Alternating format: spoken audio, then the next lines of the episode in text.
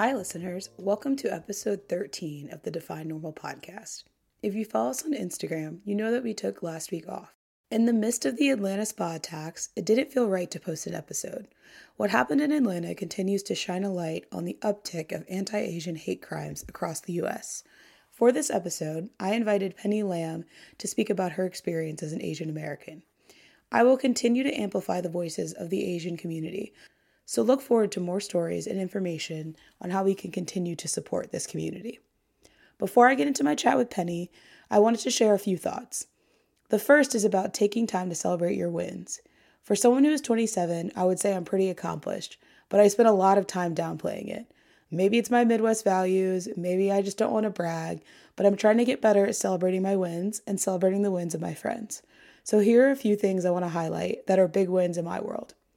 First of all, I got promoted and I got a raise at work. So I'm really excited about that. I've been working really hard toward this and I'm stoked that it finally came to fruition.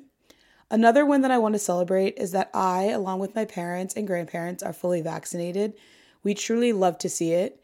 I know that COVID has been devastating for a number of people and it's been a really, really hard year, but this is truly the light at the end of the tunnel. So I'm just really feeling fortunate and thankful to be vaccinated. Last but not least, a big win is that Stu from episode four has officially moved to the States and is all settled into an apartment with Natalie in New York City. I am very, very thrilled for the two of them. So I just wanted to celebrate those wins. And life is short. I know we're still in the midst of a global pandemic, but you still have to make time to clap for yourself and celebrate your friends. So wanted to spend some time doing that. Before we get into my chat with Penny, I also want to tell you a little bit about how we know each other. So, Penny used to be my manager at Conde Nast when I worked there once upon a time. She's a gem. She and I have kept in touch since I left the company. And we just always have the most amazing conversations. When Trump won the election in 2016, and half of our office was crying during Hillary's concession speech, mostly because we knew exactly what the world would look like with Trump as president. And you know, unfortunately, it was almost worse than what we predicted. But all this to say, I mean, Penny and I have been having some of these conversations about how our identities shaped why we didn't want Trump being president. And we talked throughout his presidency about how it's hard to watch this as two people of color. So I feel really fortunate that Penny and I were able to have this conversation on the podcast. And you can learn a little bit about her. She's wonderful and has such an amazing story. So without further ado, here's my interview with Penny. Hi, welcome to another episode of Define Normal. On today's episode, I have my friend Penny, and Penny is joining us to talk about allyship with the API community. Welcome, Penny. Hi, Shelby. How are you? I'm doing well. How are you? Good. So good to have you and to see you. Same. It's been way too long, and I'm excited to to talk to you. I'm so excited about our conversation. So, my first question for you is I would love to hear about how you grew up, where you grew up, and just more about your background. Yeah. Um, so, I grew up in the New York, New Jersey area. I was born in Manhattan, lived in Brooklyn, then moved into the suburbs of New Jersey, and then back to New York and Queens.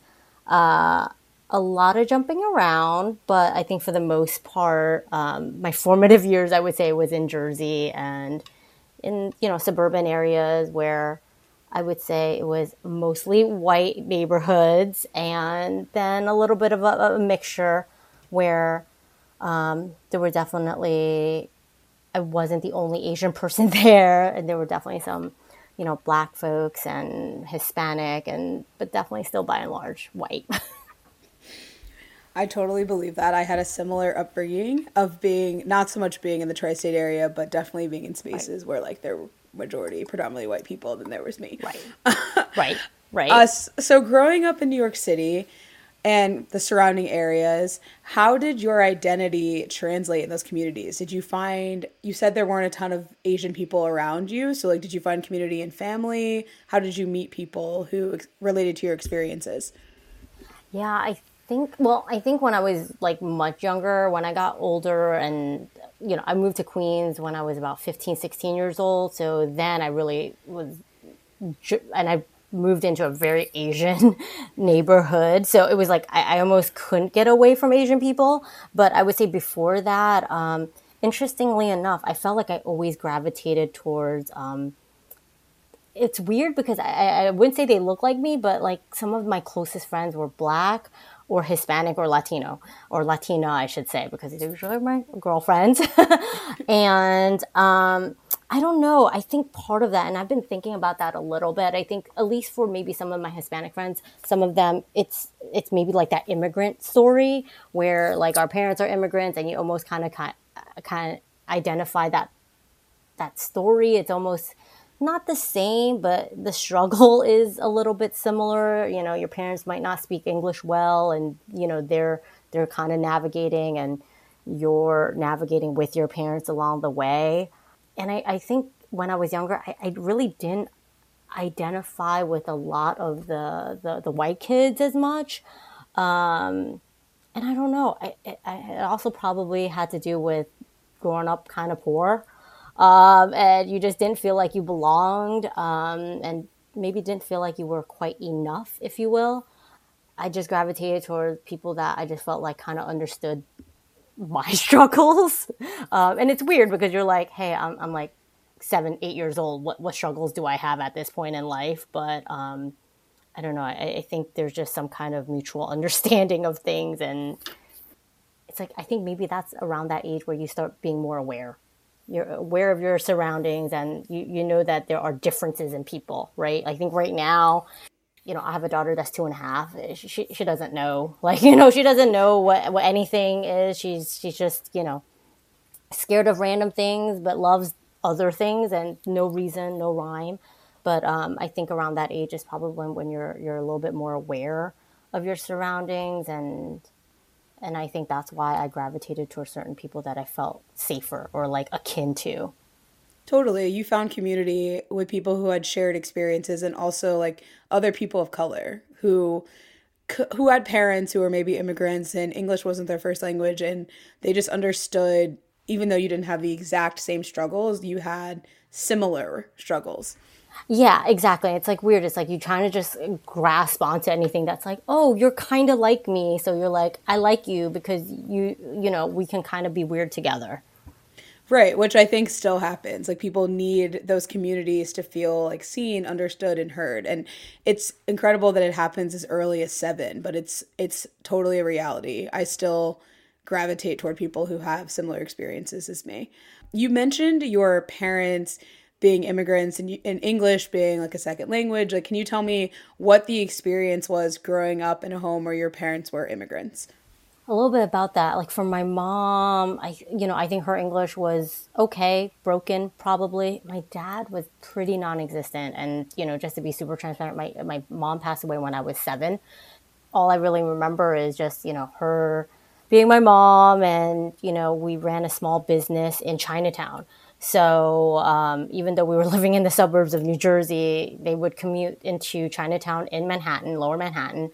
Uh, they ran a little store, and my dad didn't speak any. And honestly, up until he passed away um, three years ago, his English was almost non-existent. So growing up with mostly, you know, obviously after my mom passed away, it was really my dad and my brother, and having a parent that doesn't really speak English. Um, that's hard. That's really hard. And and your translator, like every letter that comes in the mail, you're like, okay, I'm seven, eight years old trying to like read this to you and telling you that I think it's nothing important or, you know, it's called junk mail but you know, I think there's a lot of pressure uh, for for kids that age, and it's funny because then I, I want to say just even a, a, few months or a year or two ago, there's always these memes of, "Hey, raise your hand if this happened or that happened." I'm like, oh, okay, so I wasn't the only translator for my parents, and there's just a lot of that shared experience. So I, I think you know it, it was hard, but you know you just learn a lot from having immigrants as parents, and I think every immigrant story is different definitely for me it was um it was a struggle one right? There's some people that's like hey my my parents came here as professors at a university. I'm like wow that's amazing. That's not my experience you know. My experience is you know they, they saved up enough money. They, they opened a little store. We did fairly well that we could move into the suburbs and very quickly um, after my mom passed away you know as an adult reflecting back i realized my mom was the badass businesswoman. She's the one who like made moves, made sure that, you know, bills were paid, things, people were paying the bills. And, and that's why we were able to move into the suburbs. And when my dad took over the business and really tried to replicate the success, if you will, or at least moderate success, um, he couldn't do it. It was a struggle. So it was just years of trying to replicate that experience. And then we struggled and, you know, we bounced around a little bit because we couldn't pay rent. And it was tough honestly, we didn't really get out of it until my brother was old enough to, you know, graduate college and then start making money and then supporting us. Like literally, at that time, I was then maybe junior high, high school. And he really just stepped up and, and took care of our family. So, you know, I don't think all immigrant stories are the same. Um, I think there's a lot of conversations about like model minority and this and this idea of like, oh, all these Asians are rich. I'm like, oh no, no, no, no. Poor Asian here, like literally poor Asian. Um, you might look at me now thinking, oh no, she, she's fine. I, I definitely live a very comfortable life now. Not rich by any means, but very comfortable. But that was not how I grew up. You know, I, I remember looking at people who went to Kmart or Macy's and I was like, oh, fancy. No, I'm serious. And it was like crazy that like someone would, and, you know, I'm not knocking it now. I'm like, hey, I'm not going to knock anybody because I, I know, I know how it is because a lot of my clothes were hand me downs from like family friends. Like, and, and I, and when I got these big bags, like garbage bags of clothes, it was Christmas. Like I was so excited because it was just new clothes to me. And as a kid, you don't know that. And then when you get older, you're like, yeah, I, I, I had all these hand me down clothes from like random people. And but back then it was like, oh my goodness, all new clothes. And I think a lot of that is is tough because everything that's happened with Atlanta and even before that in the past year with like coronavirus and being scapegoats and whatnot, I, I think there's a lot of reflection. All of us don't have the same experience. And I think there is this preconceived notion that we all are kind of one kind of way I work at Condé Nast. They probably think I am one kind of way. But if you talk to me and know how I grew up, I am definitely not that kind of way. I did not grow up that way at all. Right. Like, not every Asian experience is crazy rich Asians or bling empire. There are people who have very middle class or people who have working class or poor upbringings where they did struggle. But there is a lot of people perpetuating this norm of Asians have money. Even I think about college when we think about exchange students who are driving around like Mercedes and BMWs and like, oh, they have money. So now that's my sample size of Asian people. So you think they have money, which is a terrible generalization because it's such a broad community, right? Like there are people whose parents who have immigrated. There are people who they are second or third generation here. I mean, there's just so many situations and cultural backgrounds. Definitely. And there's even like different, you know, obviously Asia is a huge continent and right. different countries and rich cultures, and all of them have nuances. And uh, sadly, even amongst Asians, like you're like, oh, like there's like a ranking, right? Like, so we have like the hierarchy of the different races, and there's a ranking there there's the you know obviously the oppression olympics but then like even within asian communities like oh well you know you're not like the poor poor country and it's like you know like wh- why do we even have to go there but it's like sometimes even with amongst ourselves we, we do that and that's just not right it really isn't. So, how has your experience shaped your identity? So, you talked about growing up in New York and losing your mom at a young age and seeing your dad struggle until your brother was able to help you all out. So, how did that kind of confirm your identity? Were you proud to be Asian? Were you proud of your parents? Like, what, how did that inform who you are? A lot of reflection again. I think growing up when you're in it, at the time, I don't know if I realized I was poor. I thought we were like, okay, maybe we're like middle class, but you know, really lower middle class, if you will. At the time, probably a little bit ashamed that, you know, that, you know, my dad doesn't speak English, right? You're like kind of embarrassed um, or that where you live isn't really that nice. Uh, so I think growing up, there was definitely that struggle a little bit, right? You're a little bit ashamed. Um, but as I've gotten older, I've really have um, just so pr- like a profound respect for my parents for for trying to achieve this dream, um, for just keep keep at it. Right? They just kept trying, even though it struggled and it it, it didn't come out great every single time. Um, they just kept trying to make ends meet. They trying to just get us there, right? Um, I think that's also why I think I gravitate towards when when other communities are hurting, when like everything that happened last summer. Like I, I think there's a, if anything, I think there's a deep empathy that I feel because I, I know how it is to just feel down and you know just sometimes just like okay if we can just get through this or you know you just kind of so i, I think for me I, I, think it's helped shape empathy for me um, and it's interesting because i think seeing how we struggled and then and then i see other people struggling now right? I think for me it's like empathy and all i want to do is like can we just help folks right? And i always say like I'm more than okay to pay more taxes. You know, I know this is getting a little political here, but you know, I, I think it's just more of the grand scheme of things. It's like I live comfortable enough that I'm okay to pay more taxes if someone else who can't afford it doesn't, because I know how it feels to be on that other side.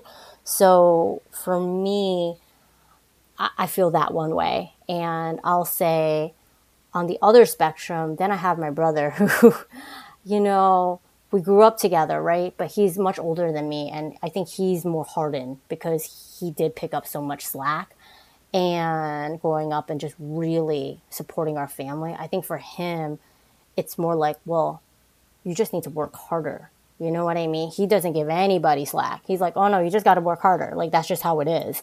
Like, life is tough, get tougher kind of a thing.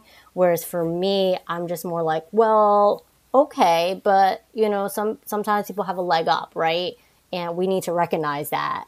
And I think our experience, even though it was the same, because he's so much older than me and because of so much stress and weight that was on him to support us, I think it hardened him. So we see things pretty differently, actually. Whereas I'm coming from empathy, and he's just like, you just gotta carry your weight kind of a thing. And I was like, mm, I don't, yeah. Right. That's not how it always works. To your point, we aren't all operating from the same starting place. Some people have a leg up. So to imply that people don't need help and they should just pull themselves up by their bootstraps and work harder. I mean, you experienced how hard your dad was working. It wasn't that he wasn't trying for his family or working hard. It was English is not a language I speak. My wife is no longer here, so I'm grieving. I have two children. I wasn't the business savvy one. So how am I supposed to do this? And he could work so hard, and I'm sure he did, and and not replicate. It would just never happen for him, right? Because you're right. Each each one of us is built differently. We have different strengths, and that was definitely not his strength. And my brother definitely you know had had that grudge for a while like well why didn't like he try harder? And i'm just like i just you know we, we are all built differently. I, I know this is kind of going outside of what we're going but i think that also is just um, it's almost a snapshot of how i see the world and how he sees the world. And even the other day i was talking to my husband and i was just saying like and i don't even know in what context we were even talking about but i was like i know for a fact that if my resume looked exactly the, the same as a black candidate, I would say confidently, nine out of 10 times, they would pick me because I think a lot of people have preconceived notions of who Asian Americans are, what they represent, and I'm probably a safe bet. Like if, if it's the same resume and they just met us and we answered everything the exact same way, I know I have a leg up, right? And that's where I don't know if my brother sees it that way. You know, people who are like, oh, I don't see color and all that. I'm like, okay, now you're just being an asshole, right? Like, just, you know what I mean? Like, don't pretend like all of us, everyone's on the same level field. And the only reason why they picked it was like drawing straws here. It's not, right? Like, there's definitely preconceived notions, there's prejudice, there's stereotypes that are going into it and why people make these decisions.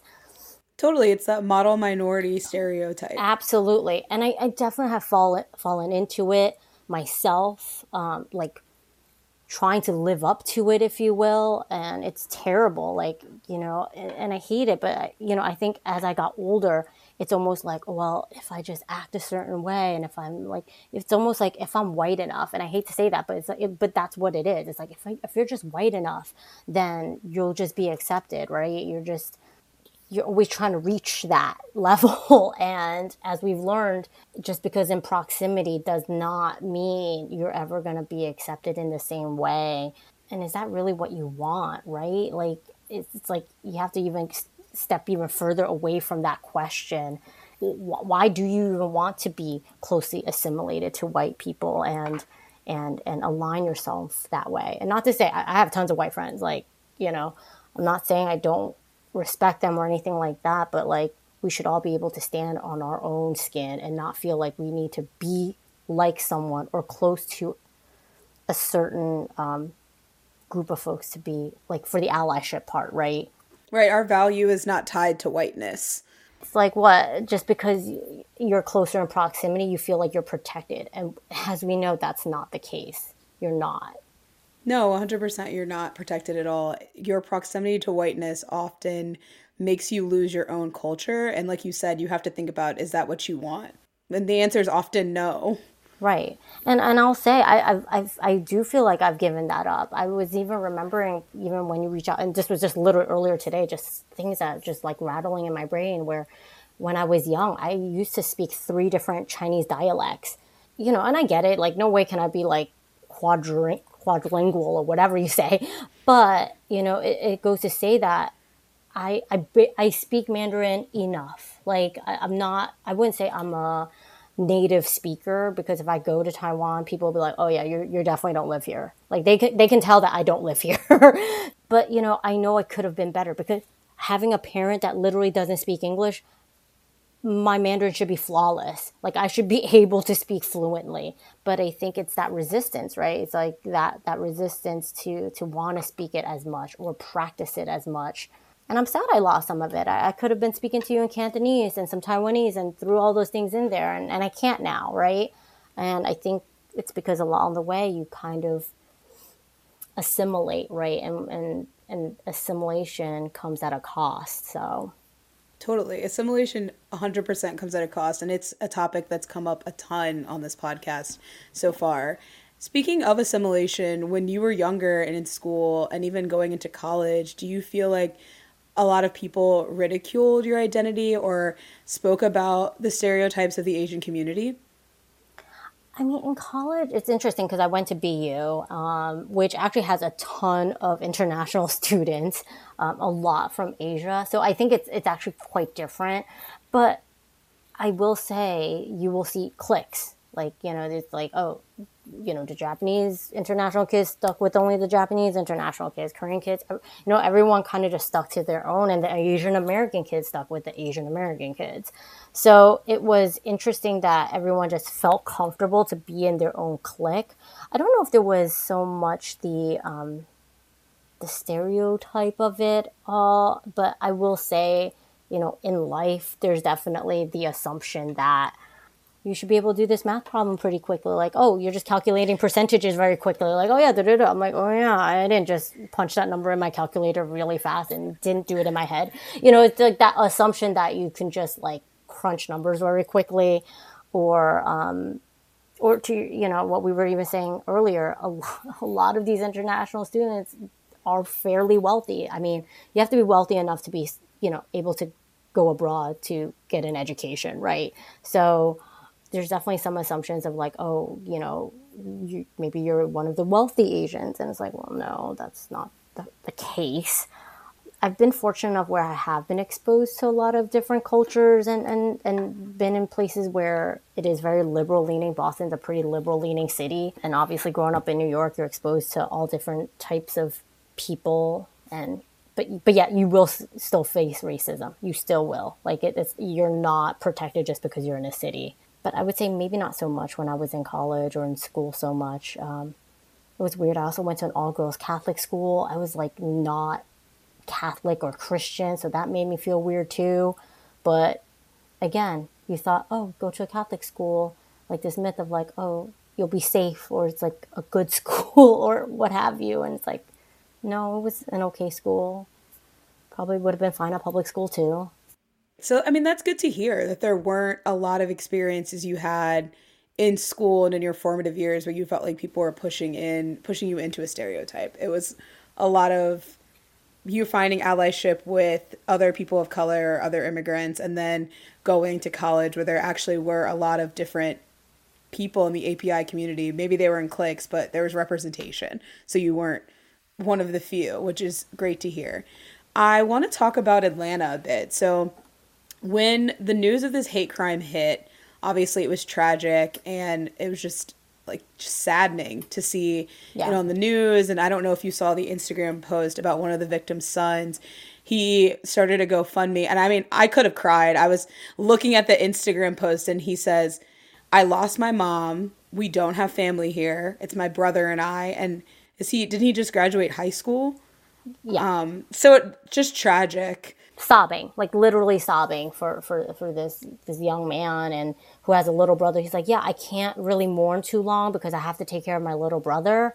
And I'm just like, I, I can't even like fathom this. And, you know, and again, part of that, you know, brought me back a little bit, right? Like the trauma of losing a parent at a young age and then navigating this world and, and not having family. Like I don't, I don't have family here either. It's literally my brother. That's my only family in this whole country and obviously my husband now and all that but you know what i mean? It's like blood wise that's it.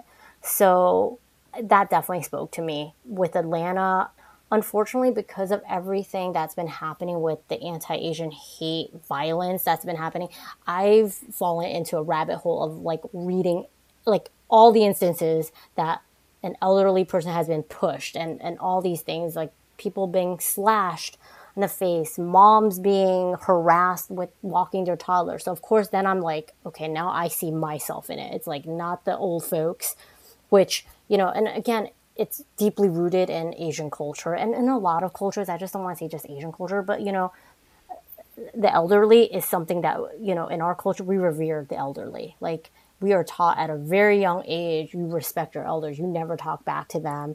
Um, you respect them and you celebrate them. So to see people hurting the most vulnerable, it's just like it's a slap in the face and then it's just heartbreaking to see that. So I'm already in this, you know, rabbit hole of just all this violence and and you know, I, I was falling asleep literally with my phone in my hand looking at news and the latest and it's definitely unhealthy going to sleep with that and then waking up to seeing any new developments. So when Atlanta happened, I actually was up that night and was just like, oh my goodness, this is terrible. And uh, uh, by the time I went to sleep, we, we didn't really know like the motives, but it's like you knew that it looked like it was Asian establishments. So then you're just like, this is not good. And then when you wake up, it, it just like, it really hits you like a ton of bricks. And I know obviously you're, you're black. I felt so shitty and terrible when the whole thing with George Floyd happened. I was like, I can't even imagine how black people feel, the black community feel, because I feel terrible and I'm not black and I feel terrible. This is not the way you should live, right? You shouldn't live in fear walking out of the door to just go to work, to go for a run. And I always think of Ahmaud Arbery every time I go for a run. I think about him all the time the other day I thought about him when I went for a run, and my husband literally said, Hey, be careful. And I just started crying because I never have to think about my route. I never have to think about where I'm running to, where I'm going. I was like, I need to collect myself. I'm like, okay, this is the route I'm going. I'm going up this street because still a lot of people. I'm going to go up Roosevelt. I'm to head down back on Northern because it's a lot of people. So you kind of just know broadly where I'm going. So you just know if anything happens to me, that, that that's where I was heading and this is where I was coming back. It just made me sad because I never had to think about that. And when Ahmaud was hunted down, and as a runner, you're just like, this is insane. I've never had to think about this. And even then, I was like, I, I still wasn't a fear, right? You're just like, I'm just running. My neighborhood's safe. And then this was the first time where I was like, I don't know if I'm safe. I don't know if I feel safe going outside by myself and running right now. But I did it because I'm like, I need to live my life. I need to go on. I can't be hiding in here forever with my mask, of course, with my mask always. But it was just a lot because when all of that happened, I just again this deep sense of empathy and and and I I don't know. I didn't know what the black community was going through, and I still don't know. I, I don't want to even compare. It's still different. It's still different, and I, I still support BLM, and and I, I think black voices still need to be heard. I think where I'm at is so do Asian voices. Um, there's enough room for everybody. There's enough empathy and love to go around. There really is. I don't want to ever dim the light on black stories. I think they're important. I, I, I really do. I think what has risen in me is don't forget about your Asian friends and your Asian community um, because I think for us, we've just been feeling really invisible. And then when that happened in Atlanta, it, it almost just solidified everything that was leading up, right? Like all the all the pushings, all the slashings, all, all the yelling and, and the and, and spitting on people, like like all of that, right, was leading up to this. And I know they don't want to call it a hate crime yet, but it's just hard to believe when you're targeting Asian owned businesses. And six out of the eight victims were Asian women. It's just, it's hard to, to say it's not a hate crime. Yeah, I, I think it just was that like you felt, I felt invisible. And all the Asian people who were like speaking and shouting loudly, like saying, We've been saying this. Like, we've been saying this. Like, why? Why did it have to come to this before anyone recognized that this was an issue? Yes.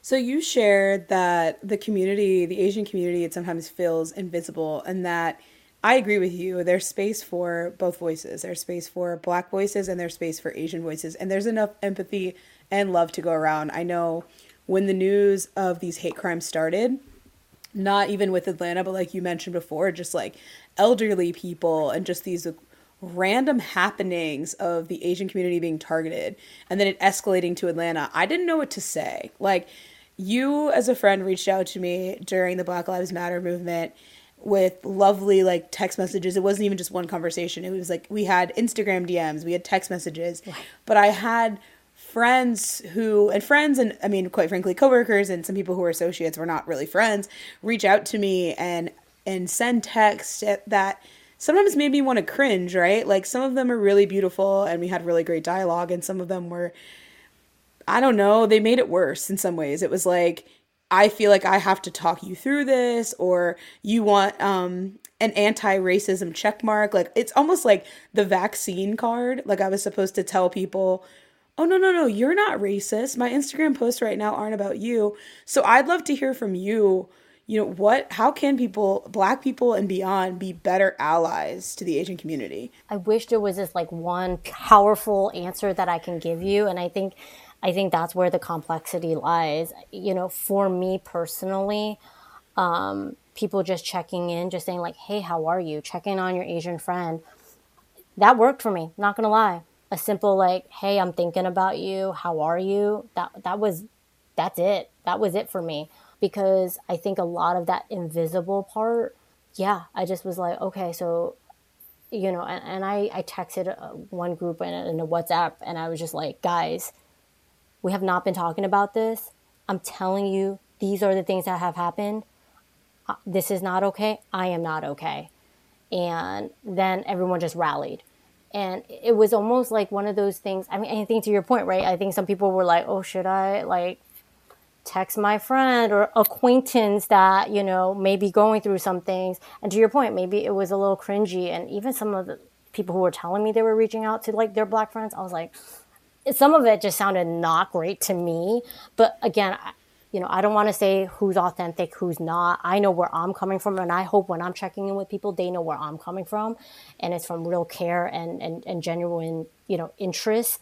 But you know, I think to your point, some people just like check off the mark. But for me, I think people who are just literally like, "Hey, how are you?" That was good. That's fine.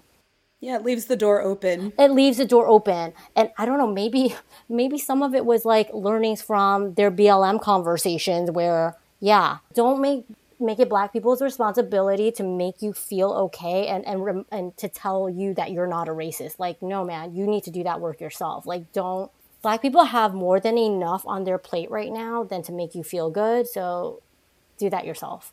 Um, for me, I, I don't think I don't think anyone's really asking for you know Asian people's like forgiveness or anything like that. But um, at least from for me, lead before it, I was actually getting pissed. I was getting really pissed that that the lack of people checking in and, and saying anything, anything on social media or, or anything. So I was actually getting a little bit upset, like, dude, like, hello, I'm one of your closest friends. Like, are you gonna say something to me? Like, or no? Like, it's it's a no. Okay, it's a no. But I guess Atlanta just opened that up. I guess. Um, again, I don't. I wish it didn't take something like that to open up a conversation. As we can see, this is how America operates. We had to see a man die on video in front of our faces. In front of our faces, and we cannot ignore it. Then we can have the conversation. Um, we needed eight people to die to then have this conversation. So it's just a lot of like, why does it have to get to a point where, where people have to die? To say um, something. To say something and, you know, and, and to have those uncomfortable conversations.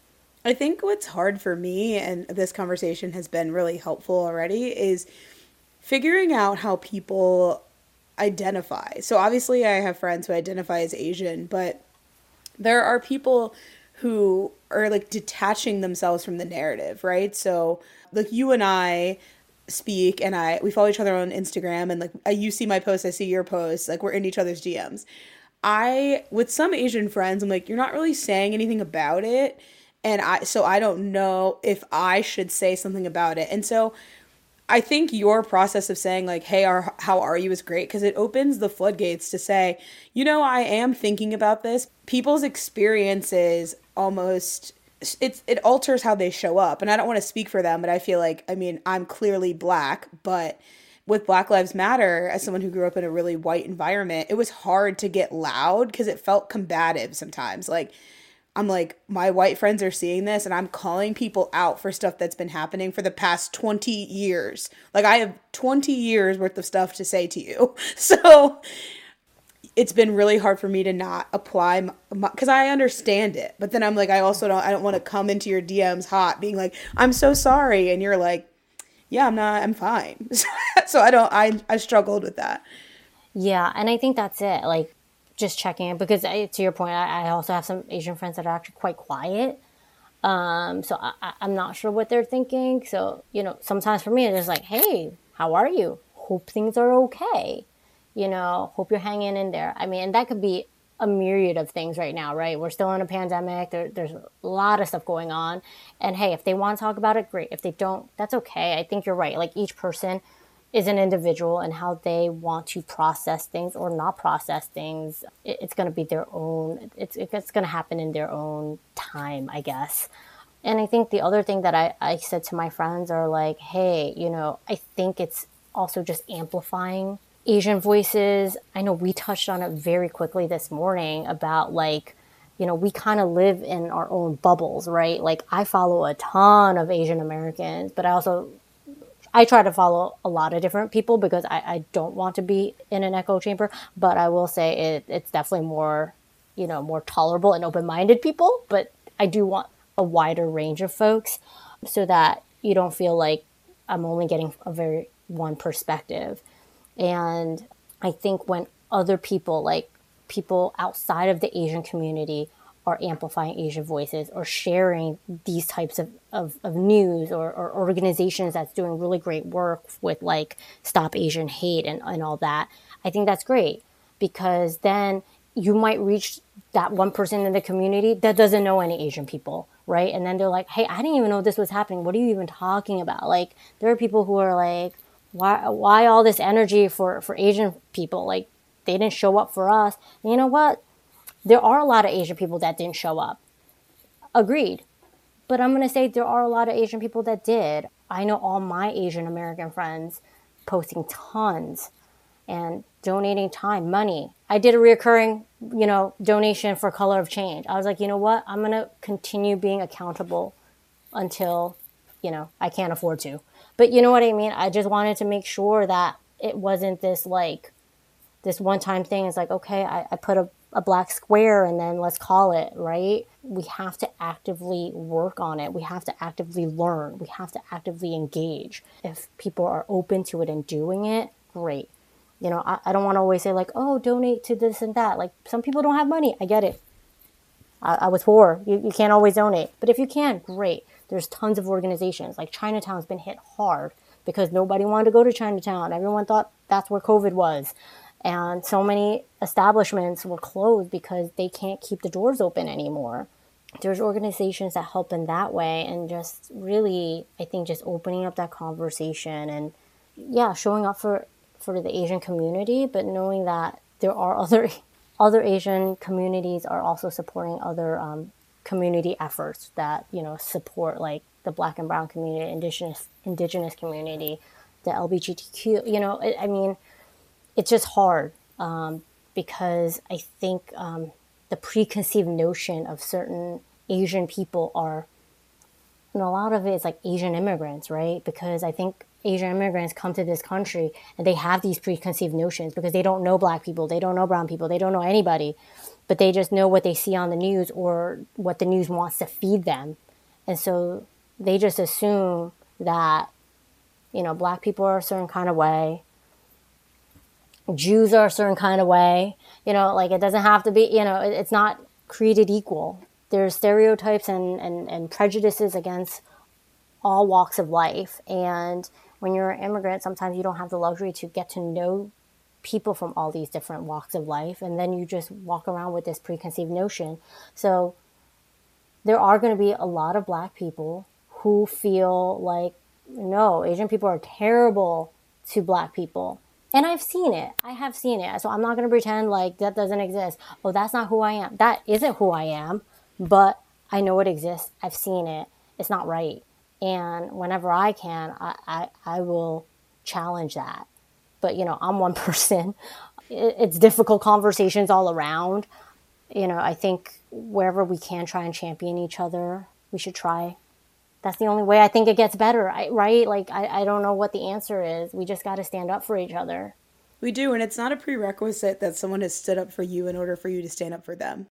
Right. Just do the right thing. How about exactly. that? Exactly. Just do the right thing. I don't think that I need to count which Asian friends texted, which Asian friends posted about BLM. It's like people continually lose their lives just for being who they are, and that could be me and those are that is happening to black people, so I'm definitely going to speak up when I see it happening to others. Couple more questions for you. The last one, one of the last ones being you live in Flushing, and so you are surrounded by a very big, predominantly Asian community. What is it like in Flushing right now? How is the community feeling? What are the vibes? In Flushing, a, a lot of the people here are immigrants. So I think a lot of those feelings are still like kept at the chest. Like I, I don't I don't see a lot of people talking about it. Um, when there was um, the woman who got pushed and the one that uh, Olivia Munn shared, that, that literally happened like down the block from where I lived. I was the one who literally used my printer and was like, we need to find this man and all the old people in this building need to be careful when they're when they're out there. Like i was the one trying to like ask my doorman. It's like hey can you put this like can you post this on the door? I just want to make sure the old folks are okay. So I, I just don't know how much they know um, I even talked to my mother in law who lives very close to, to where we are. And I don't think she uh, she understands like the, the grasp of, of how many things are happening. And like for me, you know, I thought, oh, I live in an Asian community. I'm safe, right? I'm surrounded by people, so we're good. But then when that attack happened to that woman, and then nobody helped her, like an Asian woman was pushed and no Asian person helped her. I was like, literally, my biggest fear. You can't even help your own people. And I'm just like, I can't even talk about that right now because talking about the whole mind your business, keep your head down. I'm like, you're going to keep your head down and mind your business when someone is like bleeding right now? Are you kidding me? someone that could be your mom, your aunt, like so you know that's a whole other conversation with like Asian folks and and I'm again not all of them, not all of them, but there is that that that piece where it's just like people's like, well, I don't want to get involved. I just you know that doesn't involve me, doesn't you know, and it's like the whole thing is I'm staying out of it, and it's just like just do the right thing, man. Just do the right thing.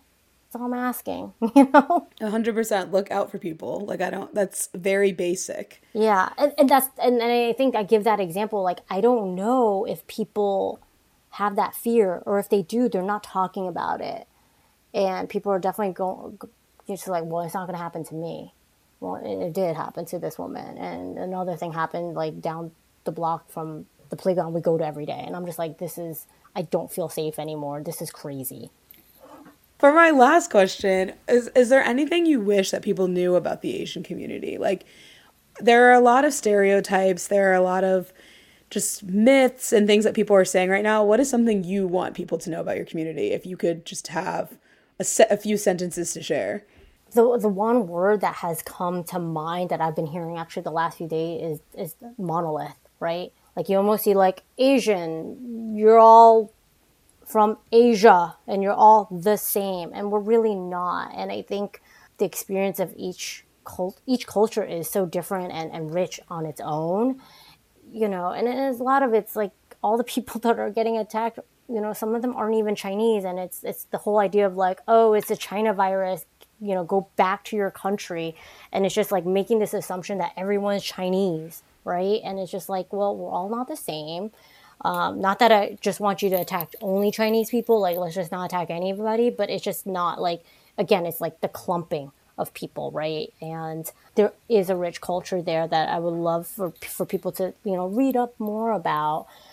I think also for me, you know, all of us have, have different experiences, right? I think the Asian experience versus the Asian American experience. Like all of these are such different different outlooks and takes and even just things that even within Asian Americans they struggle with, right? Like if your parents are immigrants and then you are trying to fit into America and being American, there's a lot of complexities and layers there.